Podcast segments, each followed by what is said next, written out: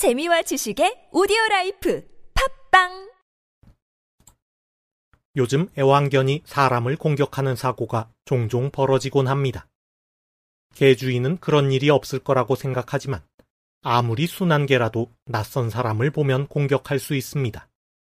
심지어 주인을 공격하는 일도 심심치 않게 벌어집니다. 야생의 본성을 잊지 않았기 때문입니다. 짐승만 그런 것이 아닙니다. 사람에게도 야생의 본성이 있습니다. 춘추시대 초나라 재상 두자문에게는 두초라는 조카가 있었습니다.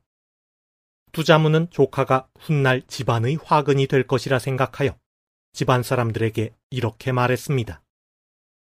이 아이의 모습은 곰과 범을 닮았고 승냥이와 이리의 소리를 낸다.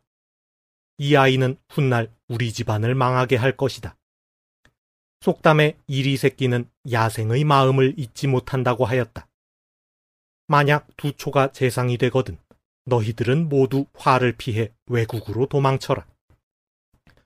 하지만 집안 사람들은 두자문의 말을 귀담아 듣지 않았습니다.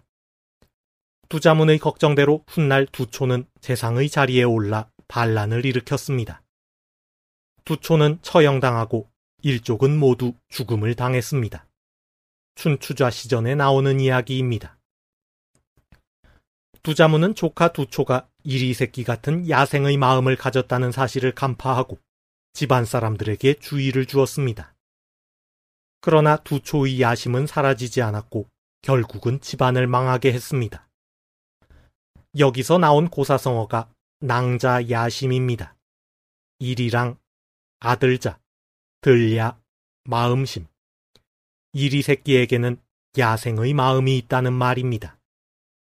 낭자 야심은 타고난 야생의 본성이 쉽게 사라지지 않는다는 뜻입니다. 국회 파행이 장기화되면서 일각에서는 여당 대표의 책임론이 제기되고 있습니다. 머리 자르기 발언으로 불필요한 논란을 일으켰다는 것입니다. 오랜 야당 생활 탓에 공격적인 야당의 태도를 잊지 못했기 때문이 아닌가 합니다.